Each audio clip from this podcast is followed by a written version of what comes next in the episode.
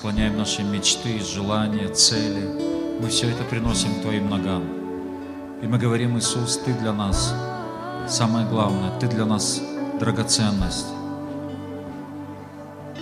Я прошу Тебя, Дух Святой, подними глаза нашего сердца на Иисуса. Я прошу Тебя, дай нам видеть Иисуса. Открой наши глаза. Открой, Дух Святой. Я прошу Тебя, соверши эту сверхъестественную работу в наших жизнях, чтобы нам видеть Иисуса, чтобы нам быть сфокусированными на Нем. Я прошу Тебя, Дух Святой, совершай. Делай то, что Ты хочешь сегодня. Я прошу Тебя, пусть это будет Твое служение, не, не служение человека, но служение Духа Святого. Я прошу Тебя, прикоснись сегодня к каждому человеку. Я прошу Тебя, не дай остаться нам прежними. Я прошу Тебя, Дух Святой, накорми сегодня нас хлебом с неба, чтобы нам быть сытыми, чтобы нам быть довольными, чтобы нам иметь радость от Тебя. Я прошу Тебя, Дух Святой, принеси свой мир. Я знаю, что есть люди, у кого тревога сейчас в сердце. И, возможно, это вообще не, по непонятным причинам. Но я прошу Тебя, Дух Святой, принеси сейчас Твое Царство. И Бог говорит, сын мой, дочь моя, ничего не бойся потому что я с тобой. Потому что я избрал тебя, я нашел тебя, я спас тебя, и я люблю тебя. И я проведу тебя через все. Только держись за меня, говорит Господь. И ты увидишь мою славу посреди обстоятельств, посреди трудностей. Ты увидишь мою славу. Просто доверься мне. Доверься мне, говорит Господь. Я благодарю Тебя. Благодарю Тебя. Благодарю Тебя, что Ты поднимаешь, Господь, свою армию здесь, на этом месте. Ты поднимаешь армию поклонников. Ты поднимаешь армию людей, прилепленных к Тебе, зависящих от Тебя целиком и полностью. Я благодарю Тебя за упование, за дух упования, который есть на этом месте, когда мы можем взять все наши заботы и возложить на Тебя – Спасибо Тебе, Господь, за эту возможность, за эту уникальную, потрясающую возможность жить с Тобою на этой земле. Спасибо Тебе, спасибо Тебе. Господь, я говорю спасибо Тебе, слава Тебе. Я высвобождаю благословение на моих братьев, на моих сестер. Я прошу Тебя, Господь, благослови нас. Во имя Отца, Сына и Святого Духа. И весь народ Божий да скажет Аминь, аминь. Давайте дадим Богу аплодисменты. И а, сегодня тема сегодняшнего послания, запишите, место, которое нельзя миновать. Ну, назовем это так. Ну, его можно, конечно, миновать, но не нужно. Обо всем по порядку. Место, которое нельзя миновать. Место, которое нельзя миновать. И знаете, вот жизнь с Богом, ну, как и любая, наверное, жизнь, и без Бога, это как определенный путь. Но ну, мы, конечно же, мы выбрали путь жизни с Богом, Бог призвал нас, и мы идем с Богом. И э, это непростой путь. Э, Библия называет его узким путем, да, когда э, это не просто бывает идти вот этим узким путем. Это непростой путь, а, это путь иногда, когда нам приходится от чего-то отказываться, а когда нам приходится приносить жертву, это путь обрезания.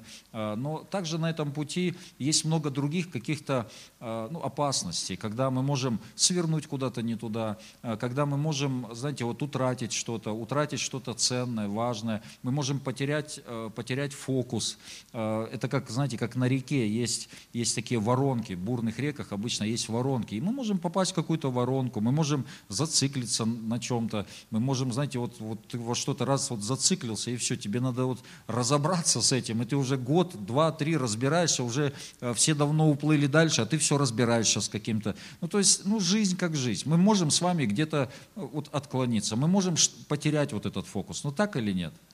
Конечно, мы можем. Ну, жизнь, как говорят, прожить не поле перейти. Да? Не всегда так легко. Но, э, тем не менее, конечно же, у нас есть Дух Святой, слава Богу за Святого Духа, который помогает нам, который наставляет нас на путь, который наставляет нас на истину, который, э, если и фокус наш, наш сбит, то он помогает этот фокус направить в правильном направлении. Он помогает нам выруливать. И э, я хотел бы показать нескольких людей из Слова Божьего, и чтобы мы чему-то научились от них вот в вопросе, э, в вопросе вот этого пути, правильного Божьего пути, в вопросе нашей сфокусированности на Бога. Бытие, 12 глава, 1 стих. 1 и 7 стихи мы посмотрим с вами. 1 и 7 стихи. «И сказал Господь Аврааму, «Пойди из земли твоей, от родства твоего и из дома отца твоего, и иди в землю, которую я укажу тебе». И седьмой стих. «И явился Господь Аврааму и сказал, потомству твоему отдам я землю эту». И создал там Авраам жертвенник Господу, который явился ему. Итак, вначале Бог обращается к Аврааму, и он говорит, что тебя ждет земля. Оставляй свою старую землю – и иди в новую землю, в землю, которую я приготовил, землю обещания, земля обетования. И это похоже очень на нашу жизнь, как мы жили своей жизнью, жили в этом мире, и Бог пришел к нам, и Он призвал нас, и Он говорит, что есть другая земля, брат, сестра, для тебя, есть совершенно другое призвание, есть будущее для тебя от Бога, есть дивная судьба от Господа для каждого из нас. Итак, Бог направляет Авраама – и интересно, что э, Бог не детализирует э, э, вот это видение, направление. Он не показывает, он не сразу ему вообще говорил о сыне, он не сразу ему говорил о том, что там множество потомства у него будет. Он не сразу показал ему, сколько звезд на небе, столько у тебя будет потомства. Но вначале он просто говорит, ты иди вот в этом направлении. Вначале он просто дает направление.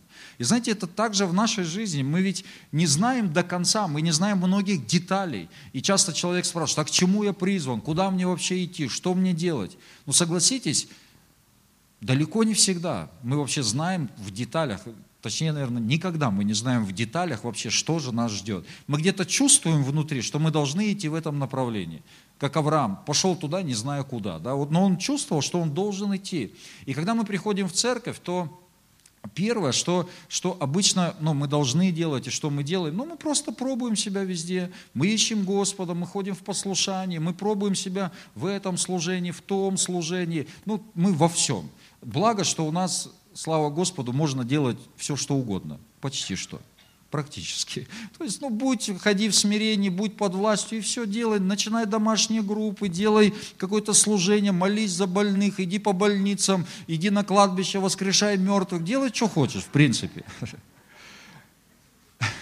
Вот. Скажи, сейчас кто тут откровение получает, пишет, наконец-то я нашел, да, все-таки, что я должен делать. И, и со временем, со временем, со временем, конечно же, мы идем с Богом. Я и там, знаете, я и жнец, и жрец, и на дуде, и грец, я все делаю. Но, знаете, со временем, со временем Бог детализирует, Бог открывает какие-то детали. И Он говорит, брат, сестра, вот теперь тебе все не надо делать. Вот теперь тебе нужно сфокусироваться вот на этом. Теперь тебе нужно сфокусироваться на этом. Делай вот акцент на этом. Не распыляйся. Делай акцент на этом. И Бог э, говорит, обращается к Аврааму. Бытие 15 глава. Давайте посмотрим. 5-6 стих. Бытие 15 глава, 5-6 стих. «И вывел его вон и сказал ему, посмотри на небо и сосчитай звезды, если ты можешь счесть их и сказал ему, столько будет у тебя потомков. Авраам поверил Господу, и он вменил ему это в праведность. Итак, Бог начинает как детализировать, да, он говорит, что я тебе дам сына, у тебя будет столько потомков, сколько звезд, сколько песка морского, сколько этих песчинок. То есть Бог начинает его фокусировать, детализировать. И что происходит с Авраамом? И какое-то время Авраам ждет, Авраам в ожидании, но потом ожидание затягивается, сына нет. И что делает Авраам? Авраам начинает помогать Господу. Вот в этом вопросе. Вы когда-нибудь Господу помогали? В вопросе исполнения Его воли. И знаете, это это искушение, я думаю, что оно будет приходить каждому человеку, каждому верующему человеку. Вот искушение, ну, помочь, так вот, в кавычках, Господу.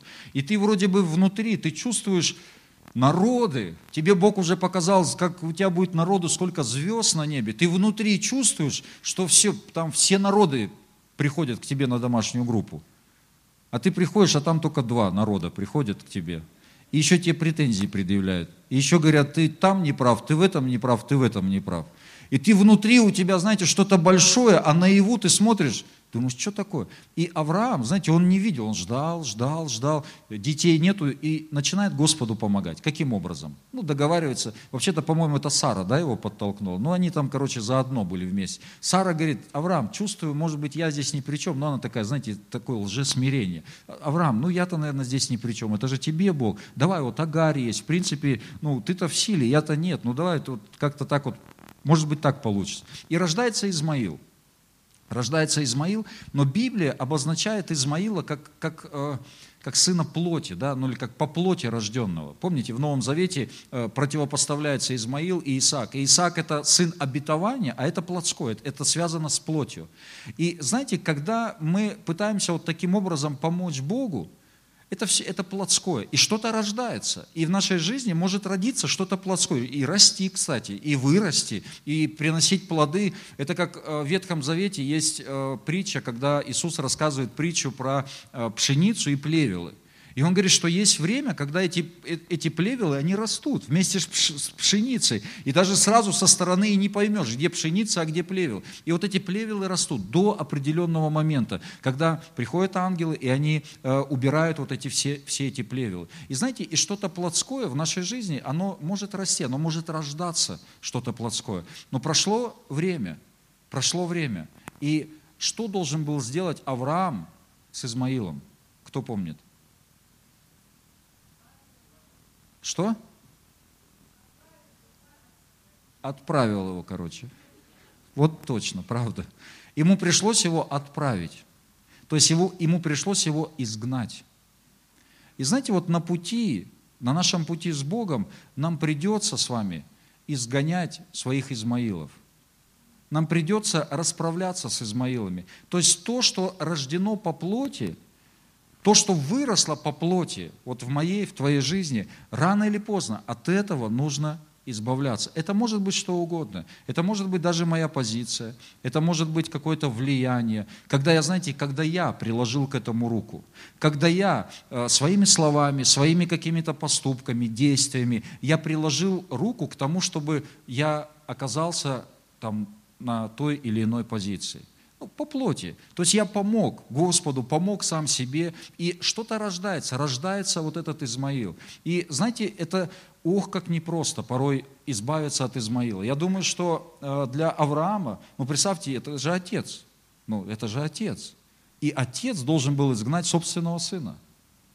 Ради того, чтобы сын обетования возрастал.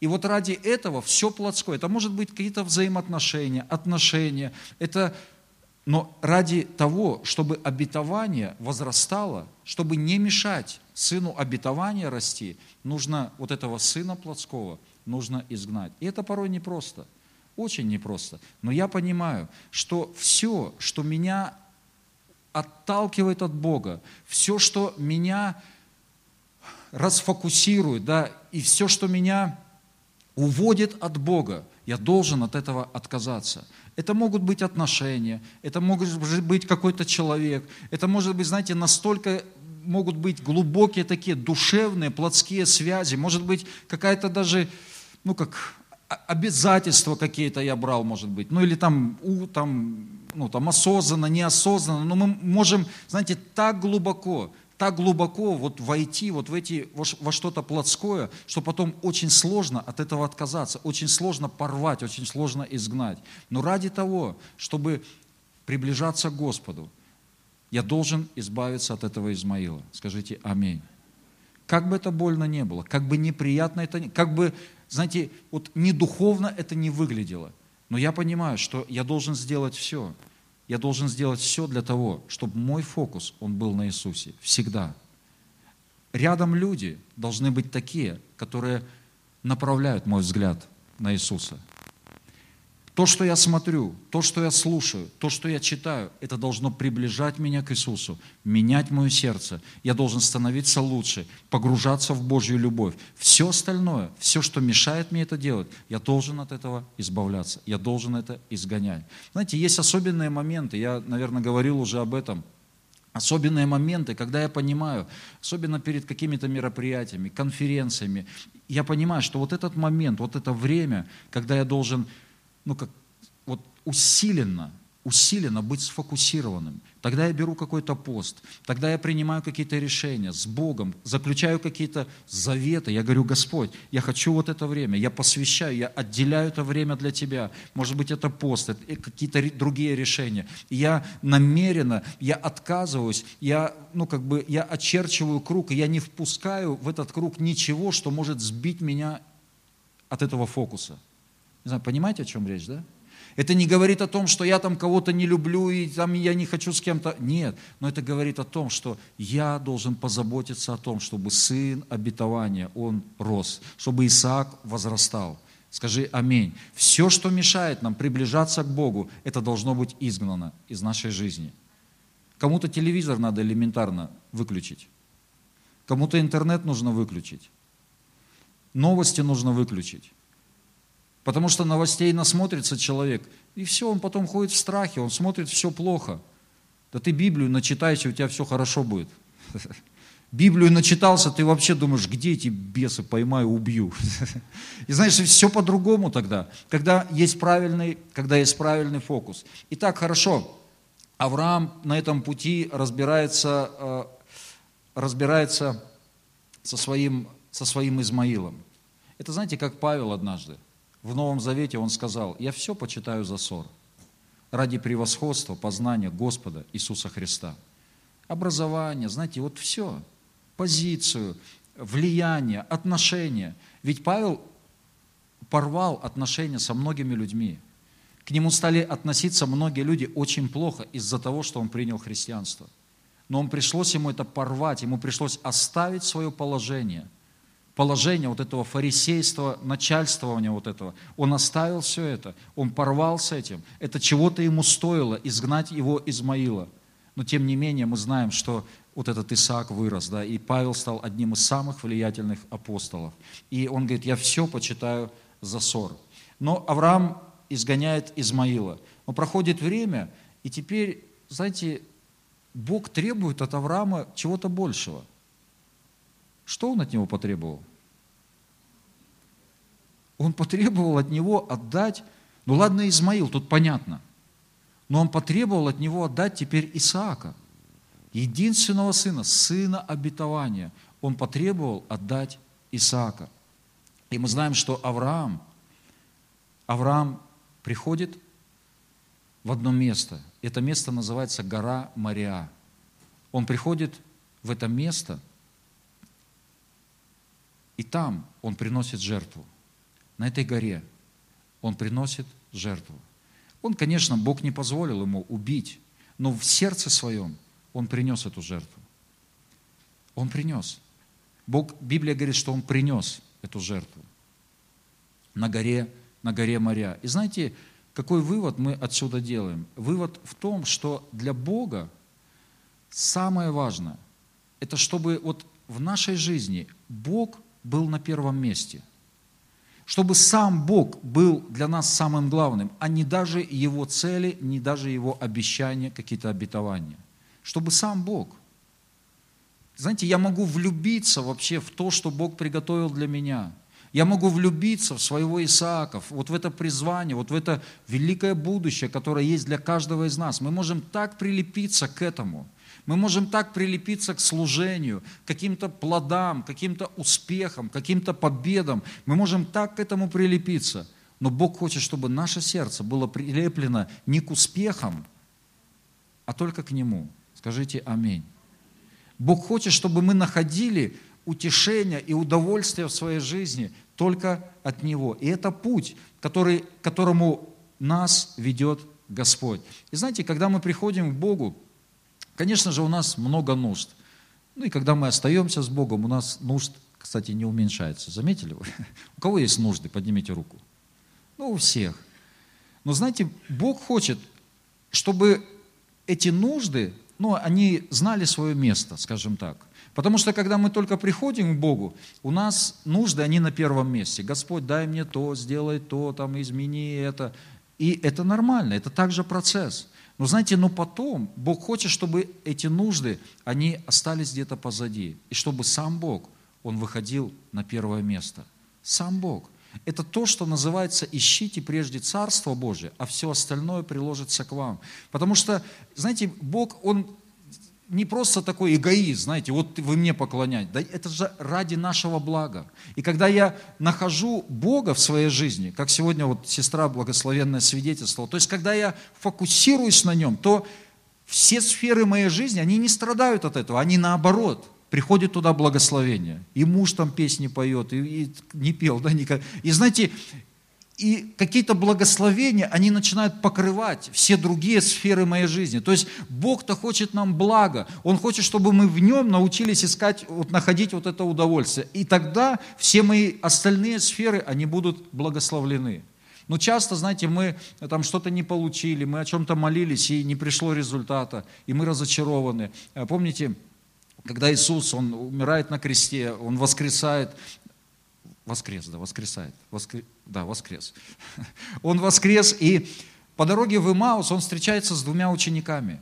И он пристает к ним и идет и разговаривает с ними. И он говорит, а что вообще происходит? Что случилось?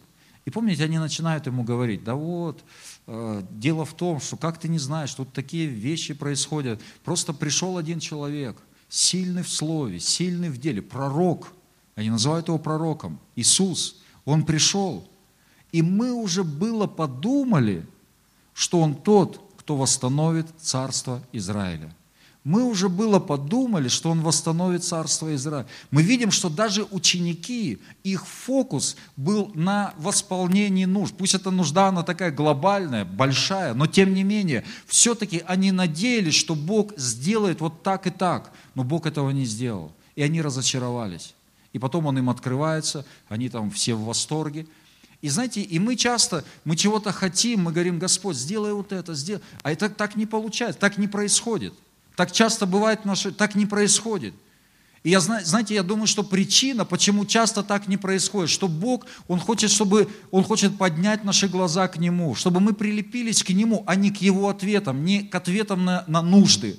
Нужды это хорошо, и Бог отвечает на наши нужды, потому что Он любящий. Но все-таки Он хочет, чтобы в первую очередь мы были сфокусированы на Нем. Скажите аминь. Аминь. Чтобы мы были сфокусированы на Нем. Посмотрим еще на одного человека, его звали Давид. Всем нам известный или небезызвестный, да, Давид. И Давид назван мужем по сердцу Божьему. Никто другой так не определен да, Богом, как Давид. Он говорит, это муж по моему сердцу. И в чем же вот заключалась его уникальность, его особенность? Конечно, мы много слышим о Давиде, да, читаем где-то проповеди, слышим. Но вот одна, э, одна черта, которая есть у Давида, которая, ну, как безусловно, то, что зацепило сердце Божье, это, это сердце поклонника, это сердце влюбленное в Бога. Сердце влюбленное. Когда он, будучи подростком, он пасет своих овец, пасет овец, и там он поклоняется Богу. Там он славит Его. Его никто не знает.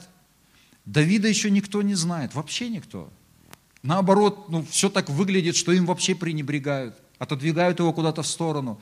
Но там Давид, он поклоняется, и мы знаем, что там он там писал свои псалмы, да, он поклонялся Господу. Именно вот когда он пас своих овец, простите, вонючих овец, вот в этом загоне, он приходил вот в это вонючее место, и там он поклонялся Господу. У нас бывают с вами какие-то ситуации, еще раз, простите, вонючие, да?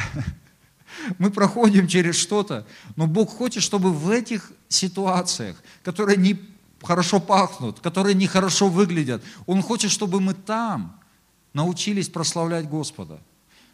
Скажите аминь. Он хочет, чтобы мы там научились поклоняться Богу.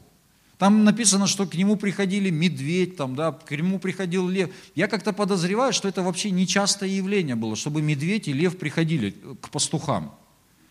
Мне кажется, может вообще это, ну так, если посмотреть исторически, ну просто мне даже интересно. Мне кажется, это вот только к нему одному приходил медведь и лев. Ну, может, я, конечно, ошибаюсь, но тем не менее. Вот к нему приходил медведь и лев. И ты иногда думаешь, это что такое вообще? Вроде Господа еще эти медведи ходят. И ходят, и ходят. Эти львы приходят, да, ну мы говорим, то есть какие-то проблемы, так они поэтому и приходят, что ты, что ты в правильном направлении, что ты ищешь Господа. Потому что дьявол, он хочет не допустить, он хочет своровать это. Скажите аминь. Я, кстати, сейчас молился, думаю, интересно, помните, у нас года три назад медведи пришли. Помните? Ну, такого не было ни до, ни после. Медведи по городу ходили. Это когда мы школу сверхъестественного начали. Все, откровение получил. Знаете, пророки говорят, что надо замечать вообще, что происходит. Ну, в естественном мире. Надо замечать. Вот медведи вышли. Ну ладно. Вот медведи И он убил. И знаете, в тот момент уже не было ни инстаграмов, ни контактов, ничего не было. Это он делал, никто не видел. Это сейчас, знаете, если бы медведь вышел, ты его заколбасил, ты бы там хлоп, хлоп, селфи, там морду бы его сфотал и везде выставил бы, что ты так... А нет, тогда, знаете, никто этих побед не видел, кроме Господа. И Давид, он научился, Давид, он научился поклоняться Богу. Псалом 131, давайте откроем. Псалом 131.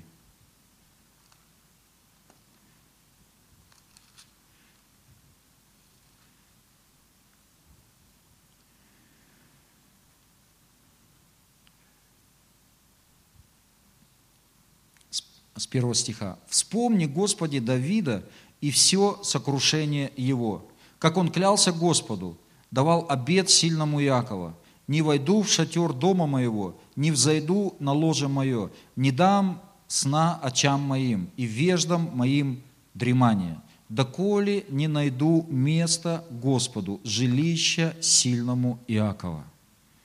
Это вообще вот уникальность Давида в чем? Он сам в гонениях. Там, ну, исследователи говорят, что он бегал от Саула 13 лет. Представьте, вот 13 лет ты попадаешь в какие-то вообще странные ситуации, в какие-то вообще непонятки, тебя гонят ни за что. Вас когда-нибудь гнали ни за что? Ну, всегда ни за что гонят, по идее, да? Вот гонят, короче, и тебя гонят вообще ни за что. Он оказывается в этой пещере Адаламской, к нему там вся эта рвань приходит. Все эти люди, больные, какие-то там должники, которых на этот мир на них крест поставил, и вот они стягиваются к нему. Он думает, да зачем мне, где люди-то нормальные, где интеллигенция, где, они наркоманы собрались. И вот, и он, и знаете, и к нему весь этот сброд – к нему весь... Потом ему, знаете, в какой-то момент ему пришлось даже прикидываться, что он ненормальный. Помните, перед царем, чтобы в живых остаться. Ты еще, если не прикидывался ненормальным, все нормально. Значит, еще ты как бы на пути, да, мы еще на пути. И вот, знаете, ему пришлось прикидываться. Потом вообще он попадает в какую-то вообще конкретную, ну, непонятку, как мы говорим. Он вообще оказывается на стороне филистимлян и выходит за филистимлян против своего собственного народа, против израильтян. У вас когда-нибудь были вот какие-то ситуации, вы вообще не понимаете, что происходит вообще? Это вообще, это что вообще такое? Бывает такое?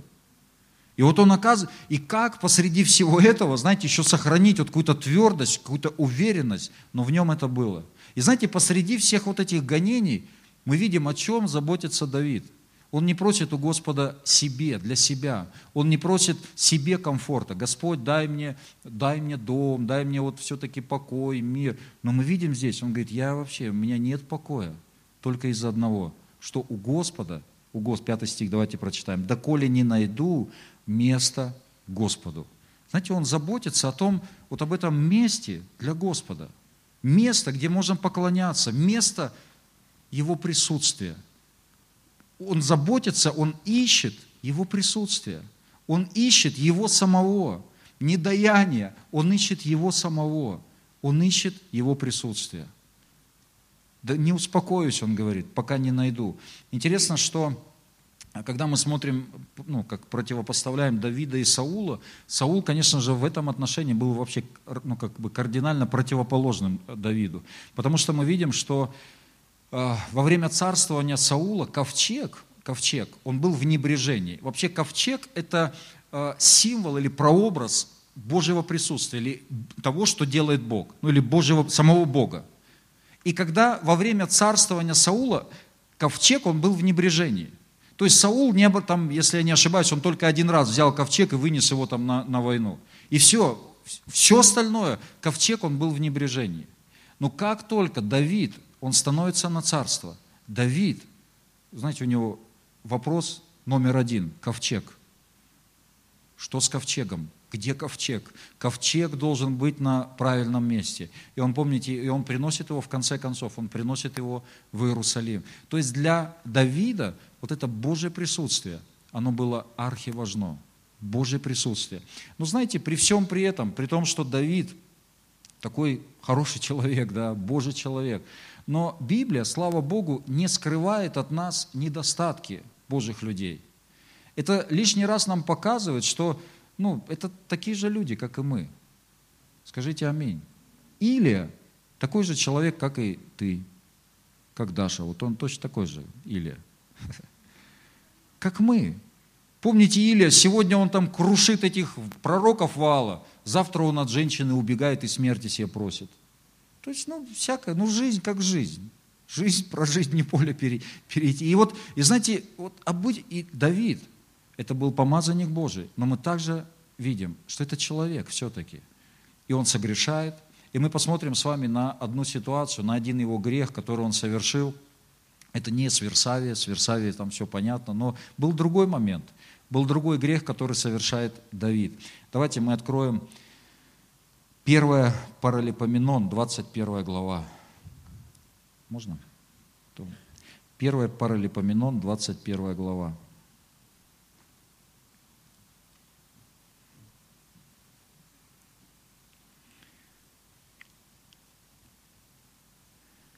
И с первого стиха. «И восстал сатана на Израиля, и возбудил Давида сделать счисление израильтян. И сказал Давид Иаву и начальствующим в народе, «Пойдите, исчислите израильтян от Версавии до Дана, и представьте мне, чтобы я знал число их». И сказал Иав, «Да умножит Господь народ свой во сто раз против того, сколько есть его, не все ли они, господин мой, царь, рабы господина моего? Для чего же требует всего господин мой, чтобы вменилось это в вину Израилю? Но царское слово превозмогло Иава. И пошел Иав, и обошел всего Израиля, и пришел в Иерусалим. И подал Иав Давиду список народной переписи, и было всех израильтян тысяча тысяч, и сто тысяч мужей, обнажающих меч, и иудеев 470 тысяч, обнажающих меч, и левитов там, и так далее. И седьмой стих. И неугодно было в очах Божьих дело сие, и он поразил Израиля. Итак, Давид, он находится на царстве, он на престоле, он уже влиятельный царь, он имеет власть, влияние, победы, царство. И знаете, в какой-то момент я вижу здесь, что его упование на Бога, вот этот фокус на Бога, он сбивается. И он решает узнать, а что же вообще, какая сила у меня есть. Какая у меня сила? Это пришло от дьявола, но знаете, это, ну как, это процессы, которые были в его сердце, сто процентов. Дьявол просто воспользовался этим. И он уповает, он, вот это его упование на Господа, оно сбивается. И он решает посмотреть, какую он имеет силу, какой он влиятельный, какой он сильный это было неугодно в очах Господне. И он приносит наказание. И он посылает пророка Гада, и этот пророк Гад, он приходит, поднимает Давида и говорит, ты, ты неправильно сделал. Выбирай три наказания. И он выбирает наказание, Бог начинает поражать израильтян, как в наказание за то, что сделал Давид. И 18 стих этой же главы, давайте прочтем. «И ангел Господень сказал Гаду, чтобы тот сказал Давиду, пусть Давид придет и поставит жертвенник Господу на гумне Орны и Евусянина. И пошел Давид по слову Гада, которое он говорил э, именем Господним. И мы прочитаем еще 24 стих, с 24. «И сказал царь Давид Орне, нет, я хочу купить у тебя за настоящую цену, ибо не стану я приносить твоей собственности Господу, и не буду приносить во всесожжение взятого даром. И дал Давид Орне за это место 600 сиклей золота. И соорудил там Давид жертвенник Господу, и вознес все сожжения и мирные жертвы, и призвал Господа, и он услышал его, послав огонь с неба на жертвенник всесожжения. И сказал Господь ангелу, возврати меч твой в ножны его. То есть поражение останавливается. В это время Давид, видя, что Господь услышал его на гумне Орны и Иусянина, принес там жертву. Итак, Бог поднимает вот это поражение народа. И Он посылает пророка. И пророк говорит, ты должен вот на этом месте, он указывает конкретное место, на вот этом гумне Орны, ты должен принести жертву. И когда он все так делает, он покупает. Орна вообще хотел бесплатно ему отдать. Он говорит, не-не-не, я не принесу что-то бесплатного для Господа. Он покупает вот этот клочок земли, он устраивает там жертвенник, приносит жертву, сходит огонь, и поражение, оно останавливается. Можно сказать, что упование, упование Давида восстановлено. Вот в этот момент. И знаете, интересно само вот это место, гумно Орны, гумно. Что такое гумно? Кто знает? Что? О, точно. Пшеницу где этот, того, да? где молотят пшеницу. Гумно – это место отделения пшени, пшена от мекины. Вот это место отделения пшена от мекины. Где все неправильное, это место, где все неправильное, должно отделиться. Это место нашей фокусировки. Это место, где наш фокус, он приходит в норму, где все восстанавливается. Это место, где наше упование восстанавливается. И, кстати, это место, где мы приносим своего Исаака. Это то же самое место. Вот это гумно Орны, это то же самое место, оказывается, где Авраам когда-то, много-много лет назад, это гора Мария, он приносит жертву своего Исаака – и это то же самое место, которое выкупает Давид, эту гору моря.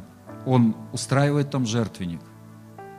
Он восстанавливает упование. И это то же самое место, где спустя какое-то время Соломон выстраивает храм. И знаете, вот это место, которое нам нельзя миновать. Почему столько событий, но именно на одном месте? Да потому что к этому месту, знаете, вот стекаются все дороги. Это место, где мы приходим к живому Богу, где мы встречаемся с Ним, где мы меняемся, где, знаете, вот эта мекина, она отделяется, где мы каемся, мы приносим жертвы, и мы говорим, Господь, да бей меня, бей сколько тебе надо. Пусть эта вся мекина, она вылетит. Это место, где мы приносим своего Исаака, где мы говорим, Господь, Ты для меня самое главное. Не мои победы, не мои достижения, а Ты для меня самое главное. И это место, где восстанавливается, где строится храм, это место Божьего присутствия. И сегодня мы храм Духа Святого. Сегодня мы этот храм, и этот храм, он также строится вот на этом месте. И можно сказать, ну, как образно, можно сказать, что вот это место, моря, вот это гумно, оно в нашем сердце. И если я готов выкупить, если я готов не, не пройти мимо, но я готов принести своего Исаака, да будь что будет. Знаете, иногда там что-то за что-то так переживал, я говорю, Господь, пожалуйста, сделай, пусть это будет, ну как-то вот, пожалуйста, пусть. Вы знаете, потом в какой-то момент я думаю, Господь, конечно, я, я не убираю от этого руки, конечно, то, что Ты мне доверил, то, что Ты говоришь, я буду это делать, я буду прилагать максимум усилий, но я знаю, что если это от Тебя предприятие, то Ты совершишь.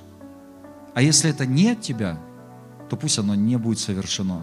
И я не буду за это переживать. И я не буду за это трястись. Потому что для меня что-то получилось, что-то не получилось. Это не решает ничего. Бог все равно остается Богом. Скажите аминь. Бог остается на своем месте. Всегда. И это то, к чему Бог нас ведет. Последнее место Писания, давайте мы откроем. Третье царство, третья глава. 15 стих. И мы читаем выше, что Соломон, он встает на царство, и в Гаваоне, в Гаваон это место, где, где была скиния, скиния для жертвоприношения. И в этот же самый момент ковчег, он был в другом месте, не там же, где скиния. Ковчег был в Иерусалиме. Его туда Давид отнес. И вот Соломон приходит в Гаваон, он приносит жертвы. И ночью он встречается с Богом. И Бог приходит к нему и говорит, что тебе надо, что ты хочешь. И помните, Соломон просит мудрости. Что бы ты попросил? Конечно, мудрости. Мудр... Он просит мудрости. Он просит мудрости. И 15 стих. «И пробудился Соломон». И вот это было сновидение. То есть это во сне все было. Можно было пробудиться и сказать, да ну что-то вообще, приснится же такое. Но знаете, он, он пробуждается, уснул он, не имея мудрости, а проснулся мудрым. И вот он просыпается, чувствую мудрость вообще, да? И вот он просыпается мудрым. И знаете, что он делает? И пошел он в Иерусалим и стал перед ковчегом завета Господнего, и принес все сожжения, и совершил жертвы мирные, и сделал большой пир для всех слуг своих. И вот Соломон просыпается мудрым человеком, пришла мудрость. И первое, что он делает, он встает, и он идет к ковчегу в Иерусалим. И там приносит жертвы. Знаете, можете записать, Божья мудрость, она всегда поведет тебя в Божье присутствие. Божья мудрость, она всегда поведет в Божье присутствие.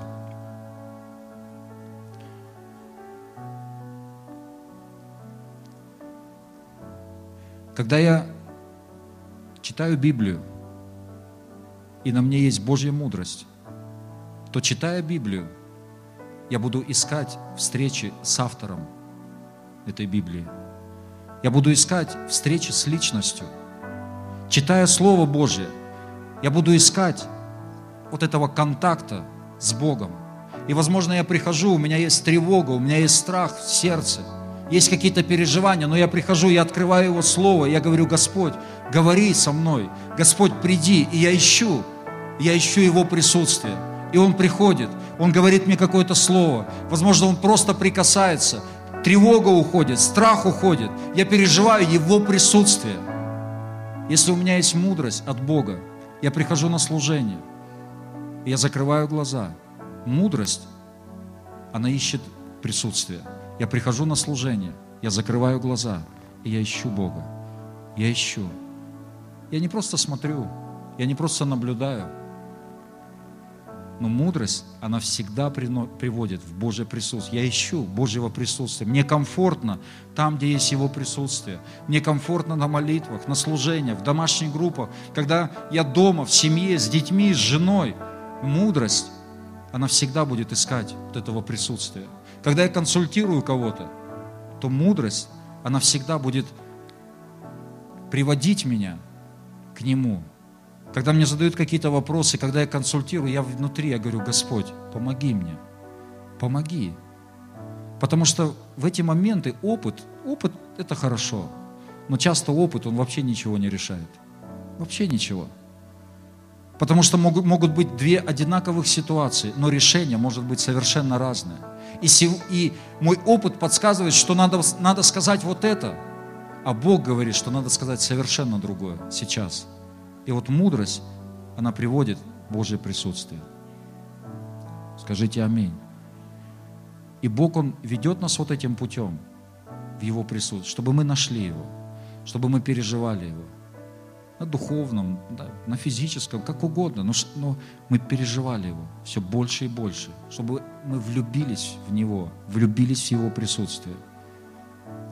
И, но на этом пути, вот эта гора Мария, которую не обойти, не объехать. Ну, ее можно, конечно, пройти. Если мы не хотим, то, знаете, мы смиряться не будем, мы виноватых будем находить. Ее можно пройти. Но тогда пойдешь другим путем. Скажите аминь видите, какое-то грустное послание сегодня, но это сильное послание. Аминь. Давайте мы встанем, помолимся.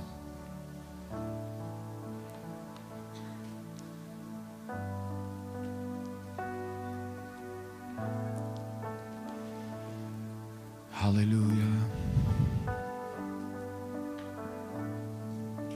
И мы помолимся с вами и будем молиться о том, чтобы Дух Святой сегодня как восстановил нас. Прославление можете подниматься. Чтобы Дух Святой, Он восстановил. И, возможно, вы слушали меня, и вы как увидели себя, узнали себя. И кто-то утратил вот это упование на Господа. А кто-то, возможно, просто разочаровался из-за того, что ну, Бог не ответил на вашу молитву. И вы говорите, ну как же так? Я ожидал, что царство Израиля восстановлено будет. Но как-то все не так. А возможно, кому-то нужно взять вот и принести своего Исаака. А возможно, кому-то Измаила нужно выгнать. Вот сейчас в молитве Дух Святой, Он будет совершать вот эту работу. Давайте мы закроем глаза и помолимся. Господь, я прошу Тебя, Дух Святой, соверши вот это чудо в нашей жизни. Соверши, Господь. Я хочу, чтобы моя жизнь, она была храмом Твоего присутствия. И, Господь, если нужно отделять вот эту мекину от зерна, то делай это. Как бы тяжело не было, как бы трудно, я прошу Тебя, делай это, Господь, в моей жизни. Если я, Господь, потерял упование, то я прошу Тебя, восстанови это. Восстанови, Господь. Восстанови. Восстанови. Если я так сильно держусь за свои позиции, за, за призвание, за, вот, за Исаака, я прошу Тебя, Дух Святой, помоги мне прийти на гору моря и принести его в жертву. Во имя Иисуса. Во имя Иисуса. Ради Тебя, Господь. Дух Святой, прошу Тебя, прикоснись. Дух Святой, прошу Тебя, наполни нас своим присутствием. Это то, ради чего мы здесь сегодня. Это мудрость, сходящая свыше, когда я ищу Твое присутствие, когда меня ничто никто не удовлетворяет, кроме Тебя, Господь. Я прошу Тебя, принеси, сфокусируй, Господь, нас. Откорректируй нас, Господь, я прошу Тебя, во имя Иисуса. Во имя Иисуса. Господь, благодарю Тебя. Господь, благодарю Тебя. Аллилуйя. Господь, благодарю Тебя. И у нас сегодня вечеря Господня. И давайте мы помолимся за хлеб, помолимся за вино. И это хлеб, это тело Иисуса. Это то, что Иисус нам заповедовал делать. Давайте мы помолимся за хлеб. Господь, прошу Тебя, благослови этот хлеб во имя Иисуса. Это Твое тело – которое Ты отдал за нас. И сегодня мы вкушаем от Тебя. Мы вкушаем Твою жизнь. Ты отдал жизнь, чтобы мы имели жизнь, Господь. И мы вкушаем сегодня от Тебя, от Твоей милости, благости, любви. Я прошу Тебя, благослови, Господь. Благослови, пожалуйста, этот хлеб.